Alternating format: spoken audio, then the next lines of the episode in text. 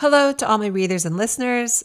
Once again, this is Karen Hunt, aka K H. Mezek, with a new essay for you. It's a pretty, it's a wild one. I, I'm warning you, so get ready.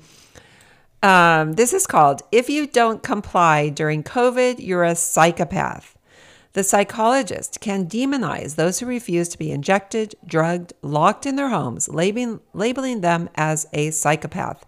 This then gives the psychologist the right to fix them any way he wants. And before I continue on with this essay, I want, as I always do, to thank my readers and listeners. Without your support, I could not spend the long hours, and believe me, it is long hours needed to research, write, and record my essays, articles, and interviews, nor could I offer them without a pay, paywall, which is extremely important to me. So if you haven't yet, please consider becoming, well, a paid subscriber. Why not? And one-time or recurring donations can also be made at Ko-fi, and there are links there in the body of my, or at the start of my essay. All right, so let's let's get into this. Did you comply with COVID lockdowns, masking, and submitting to your COVID nineteen genetic therapy injections and boosters? If not, the experts in psychology have now determined that you are a psychopath. What is a psychopath? It is someone who constantly or consistently exhibits antisocial, impulsive, manipulative, and sometimes aggressive behavior. They are also irrationally aggressive and cruel. These are dangerous people, and there are now apparently millions of them. Our fearless leaders have been able to make this classification due to the enormous amount of data they were able to collect on all of us, thanks to COVID and the justification it gave them to turn us all into slaves of the state. Those of us who balked at being slaves have mental health problems, serious ones. Psychologists and psychiatrists can make these sorts of diagnoses because, well, they're the experts. And we now know the most obvious way to prove you're non-compliant is to argue with the experts, which would then make you, well, psychotic. Yes, yes, even the compliant surely heaved a sigh of relief when the European vaccine passport system was scrapped. Just this month, New York State quietly discontinued its Excelsior Pass Plus, the COVID nineteen vaccination passport. But this has nothing to do with restored freedoms, as most people think. You see, people say to themselves, we obeyed, and now we're being rewarded. Of course, they never intended to take our freedoms away forever. This proves they really were intent on helping us. It was all for our own good. Just more proof that those who didn't comply were on the wrong side of morality. But since when did those in power ever willingly give up newly acquired power? They just don't. Rather, these vaccination passports were simply precursors to what is now being rolled out this month. Yes, well, actually now, I guess, yeah, in June. So just a few days ago, the European Commission and the W H O launched their landmark digital health initiative to strengthen global health security.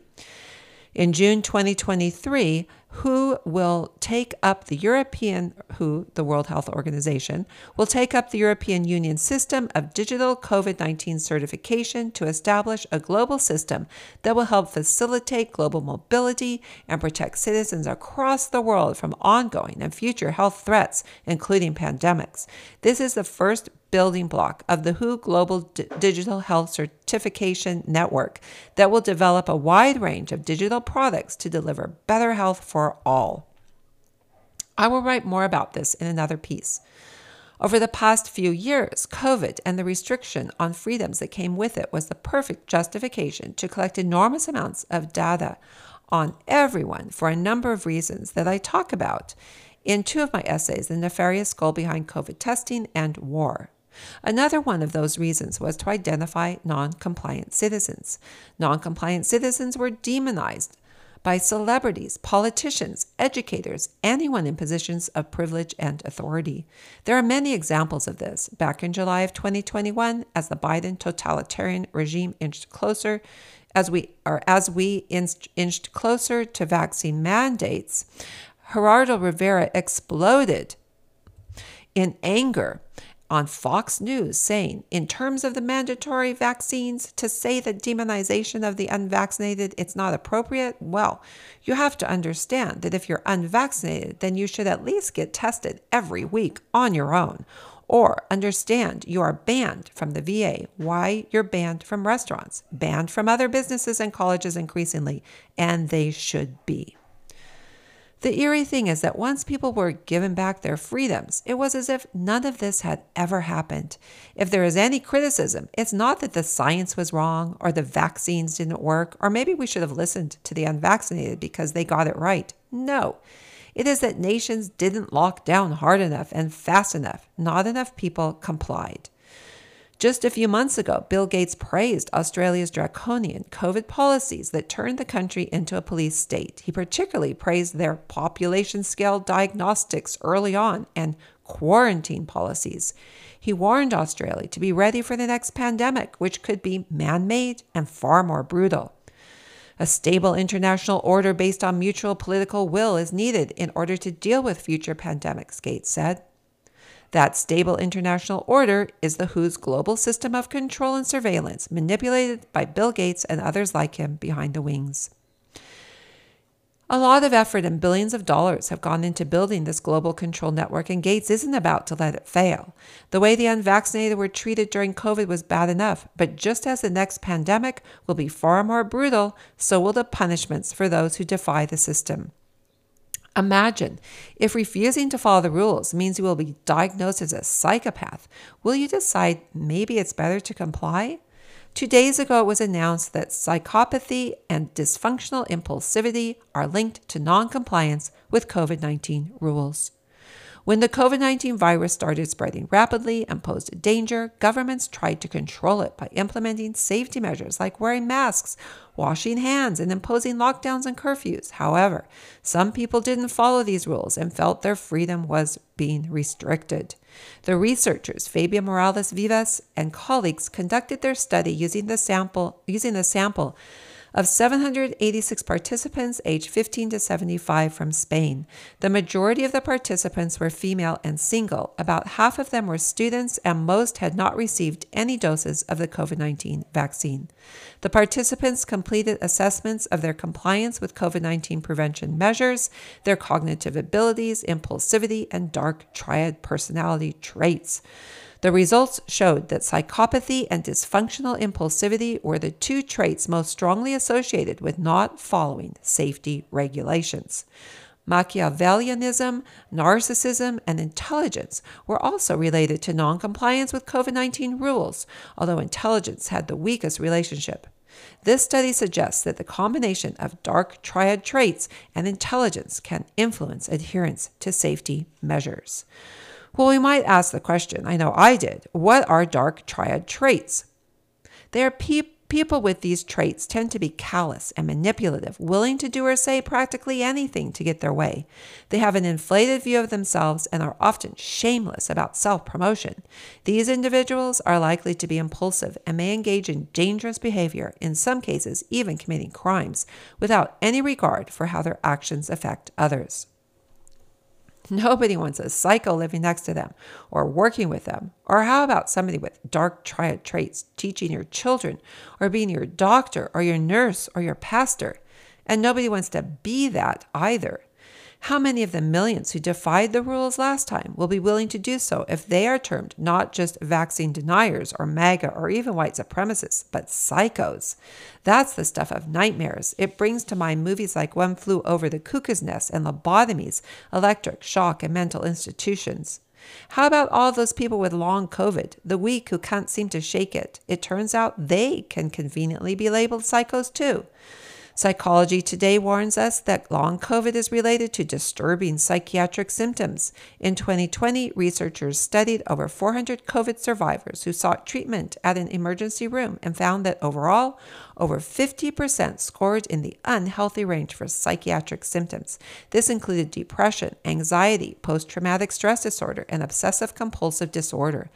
Of the patients studied, those most like, more likely to develop these symptoms included women, patients with a pre-existing psychiatric diagnosis, and those who had previously managed their COVID symptoms at home. Notice it's women, those with pre-existing psychiatric diagnosis, and those who had, had managed the COVID symptoms at home. Renegades, those who refused to comply In twenty twenty-one, COVID was a pandemic of the unvaccinated. At that point, forty-six percent of Republicans hadn't been vaccinated, while eighty-six percent of Democrats had. forty-four percent of white evangelical Protestants had not been vaccinated. Below is a chart laying it out, and you can look at that chart, um, and it shows all uh, adults, children, uh, yeah, all the way, yes, um, all the way down to eight, eight, I think it's eighteen years of age, who have been fully vaccinated, recently boosted, to fully vaccinated, not recently boosted, and to not vaccinated. And it's quite interesting and illuminating. Next time, it will be a pandemic of the psychos, thanks to psychology and the experts that conveniently dispense such diagnoses. From the very beginning, psychology has been a way to experiment on, subdue, drug, and euthanize anyone those in power determined was, was not compliant enough or, th- or that was a danger or a drawback to the goal of realizing the master race. Psychology has got to be the biggest fraud of any of the sciences. Our wonderful experts in psychology, you know, those people who call Freud the father of psychology, want you to know that if you do not comply, then they have the power to either make you comply with drugs or, if that doesn't work, torture you. And if that still doesn't work, lock you away from society and from your family, especially your children, because who would want a psychotic maniac around children? If anything makes clear to us the lies of COVID and Bill Gates and the W H O's nefarious benevolence, it's the fact that psychology can now be used as a weapon in the next phase of global manipulation and control. Like COVID, psychology is built on mountains of lies and greed and perversions. Without psychology, the success of COVID could have never happened. If you want to find out more about the foundation of psychology and its father, read Professor Frederick Crews' book, Freud, The Making of an Illusion. This was a man who made, who built an entire science out of the perversions of his own deeply disturbed mind. If Freud was in love with his mother and hated his father, then everyone must have the same problem, right? Because it was all about Freud, never about anyone else.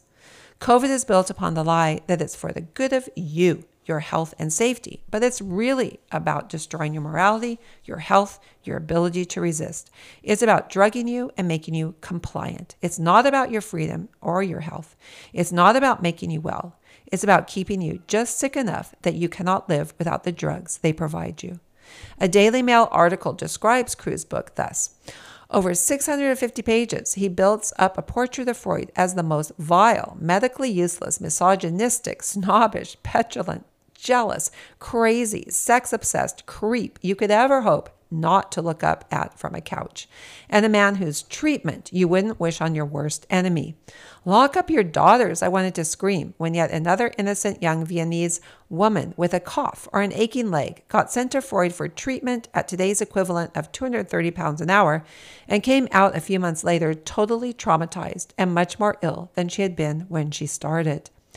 Experts of today now criticize Freud as not being science-based. Excuse me. Freud's theories have been widely criticized as unscientific. Freud's impact on twentieth century thought is undeniable, but he got almost everything wrong. He was not only not scientific, he was a liar and a fraud. Well, that's okay. The science changes. They can turn around and uproot the very foundation of what they have built their science on and shrug and say it doesn't matter. Even ignoring the irony of how Freud is a perfect definition of a psychopath, the father of psychology is the very thing they are now diagnosing vaccine deniers as. Oh, the strange twists of life. And if Freud's the father of all this madness, what does that make psychology itself? The product of a psycho who got almost everything wrong. Maybe we need to reevaluate those COVID deniers. Maybe they are the sane ones, since they are the opposite of the lies and the frauds we have been led to believe. What do you suppose these psychologists and psychiatrists will do if they are given free rein to treat these psychotic patients? Well, we have only to look at history. There are many examples, but I want to give this one about homosexuals in the military in South Africa. It is chillingly like what is happening to young people who have body dysphoria today. If people knew the history of psychiatry and psychology, they would understand that what's happening now under the guise of helping youth transition is no different from the horrors of the past. And I quote, according to a study by forensic psychiatrist Robert M. Kaplan, As militarization of South Africa's white population escalated following the establishment of universal conscription in nineteen sixty-seven, doctors and chaplains also began to regularly screen conscript ranks for gay people. Any identified homosexuals were then subjected to a series of cruel experiments in a psychiatric ward in Pretoria. First, they were shown black and white photos of naked men while an electric shock was administered to them. Then they were shown Playboy centerfolds. As Kaplan wrote, the shock was so intense that in one case the subject's shoes flew off. This psychiatric ward, headed by Aubrey Levine, was also targeted drug addicts, conscientious objectors, the mentally ill, and political dissidents. He subjected these people to brutal shock therapy as well. Some of them were also punished with forced labor and chemical castration. Many subjects killed themselves during and after the program. And between nineteen sixty-nine and nineteen eighty-seven, around nine hundred men and women were forced to undergo sex reassignment surgeries in military hospitals to cure them of their homosexuality. Those who survived were given new identities, discharged from military service, and told not to contact their loved ones. Sometimes these test subjects were discharged before their surgeries had been completed, thus requiring additional procedures later on.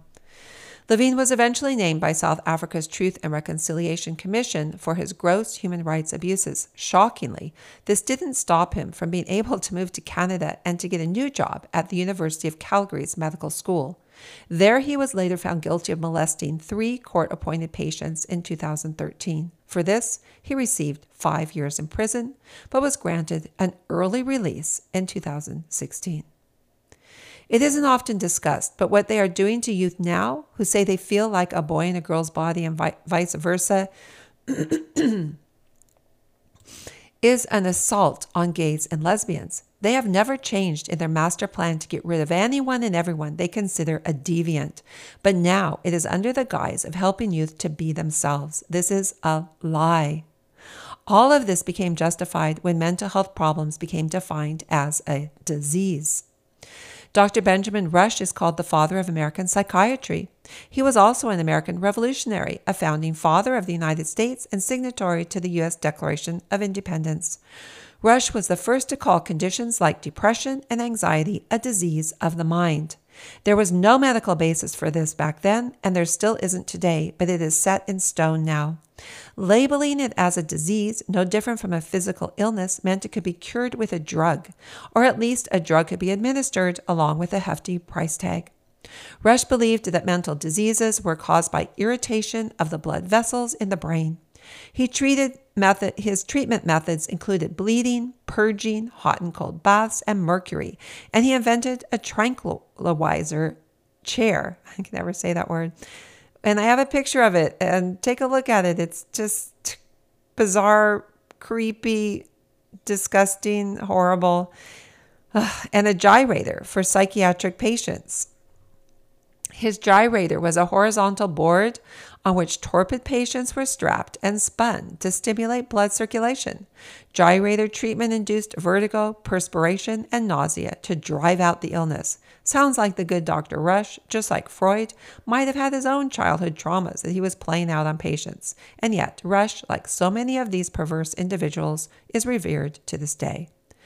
Drugs, billions of dollars made for drug companies, not just drugs for the body, but drugs for the mind. It's too twisted that modern-day psychiatrists now criticize Freud for his cocaine addiction, oblivious to the fact that they are following his same pattern of behavior by turning to drugs as the answer.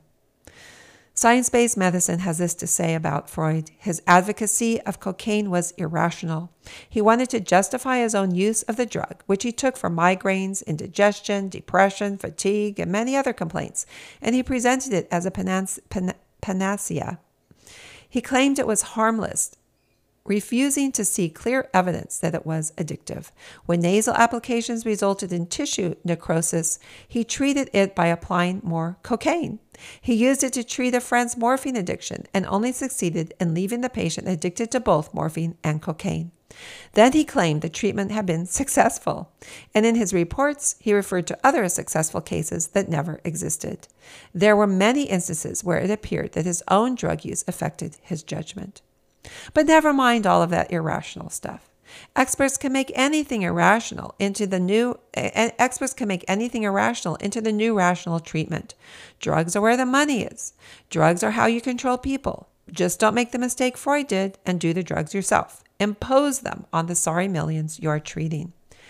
It's hard to understand why people are so gullible, why we allow the most disturbed among us to have such dominion over us, why we can look to the past and recognize that those experiments on homosexuals are worse than any horror movie, yet our very own president, the very drugged-up Joe Biden, encourages the brainwashing of children into willingly drugging themselves with irrevocable consequences in preparation for cutting off body parts and then demonizing any distraught parent who dares to question it. Over the course of the past fifty years, the idea that mental illness was a phenomenon independent of human motivation was pushed relentlessly. One could be absolved of all moral responsibility for one's actions. It became a disease, no different from diabetes or cancer, except that there was no proof of this. According to Thomas Sand's I, I don't know how to pronounce, sorry, I can't pronounce all these things. It's just, I am, I'm a terrible at pronouncing things.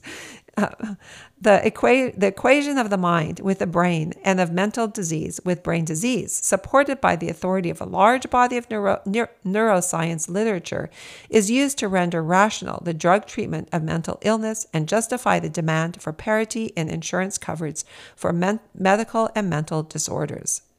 There it is again, the ever-present monster. Money. And back to Sayles. Reflecting the influence of these ideas, on September twenty-sixth, nineteen ninety-seven, President Clinton signed the Mental Health Parity Act of nineteen ninety-six, which took effect on January first, nineteen ninety-eight. This landmark law, according to the National Alliance for the Mentally Ill, begins the process of ending the long-held practice of providing less insurance coverage for mental illnesses or brain disorders than is provided for equally serious physical disorders. In short, psychiatrists and their allies have succeeded in persuading the scientific community, courts, media, and general public that the conditions they call mental disorders are diseases, that is, phenomena independent of human motivation or will. Because there is no empirical evidence to back this claim, indeed there can be none, the psychiatric profession relies on supporting it with periodically revised versions of its pseudo-scientific Bible, the American Psychiatric Association's Diagnostic and Statistical Manual of Mental Disorders. And sometime, uh, look it up. It, it's it's it's unbelievable what the, all the things that they list as mental disorders. Because the idea of mental illness combines a mistaken conceptualization of non-disease as disease with an immoral justification of coercion as cure, the effect is two-pronged. It corrupts language and curtails freedom and responsibility. Because psychiatrists have power over persons denominated as patients, their descriptive statements typically function as covert prescriptions. prescriptions. For instance, psychiatrists may describe a man who asserts that he hears God's voice telling him to kill his wife as schizophrenic. This diagnosis functions as a prescription, for example, to hospitalize the patient involuntarily lest he kill his wife, or, after he has killed her, to acquit him as not guilty by reason of insanity and again hospitalize him against his will. This coercive tactical feature of psychiatric diagnosis is best appreciated by contrasting medical with psychiatric diagnosis. Diagnosis of bodily illness is the operative word that justifies a physician to admit to a hospital a patient who wants to be so admitted. Diagnosis of mental illness is the operative word that justifies a judge to incarcerate in a mental hospital a sex criminal who has completed his prison sentence already. So long as there are no objective physicochemical observations shown to be causally related to depression and schizophrenia, the claim that they are brain diseases is unsubstantiated. In the absence of such evidence, psychiatrists rest their claim that these major mental diseases are brain diseases, largely on the contention that drugs keep the disease process under control. The absurdity of this claim lies in its own consequences. End of quote of, of Doctor Sayles. And this, my friends, is at the heart of the problem. Psychology justifies drugging the noncompliant, imprisoning them. The expert psychologist can make up as many new mental illnesses as he wants and put them in his pseudoscientific Bible, which then somehow makes them true. Disorders such as Alice in Wonderland syndrome. Sufferers have a problem with perception, specifically that they cannot judge the size of certain objects. Celebrophilia, an imaginary affair with a celebrity. Paris syndrome, a disorder that mostly affects Japanese tourists to the city where they are disappointed when it doesn't live up to their expectations.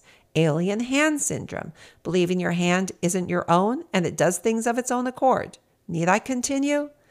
Listing all of this helps make sense of how psychologists have gained the right to tell a young person that they can change themselves by taking drugs and cutting up their bodies. Truly, is there anything more insane than psychology? And lastly, the psychologists can demonize those who refuse to be injected, drugged, locked in their homes, and slap terrifying labels on them, such as psychopath. This then gives the psychologist the right to fix them any way he chooses. As long as we rely on psychology to be our beacon, we will always be confused. It's a false light, an illusion based on greed and lies, leading to a hellish end. And that concludes this essay. Um, I hope you enjoyed it. Please uh, share it, uh, comment. I would love to hear your comments. I always love your comments. I'm not, I, I'm not always able to reply to all of them, but I, I do appreciate your comments so much. And um, please do subscribe. God bless.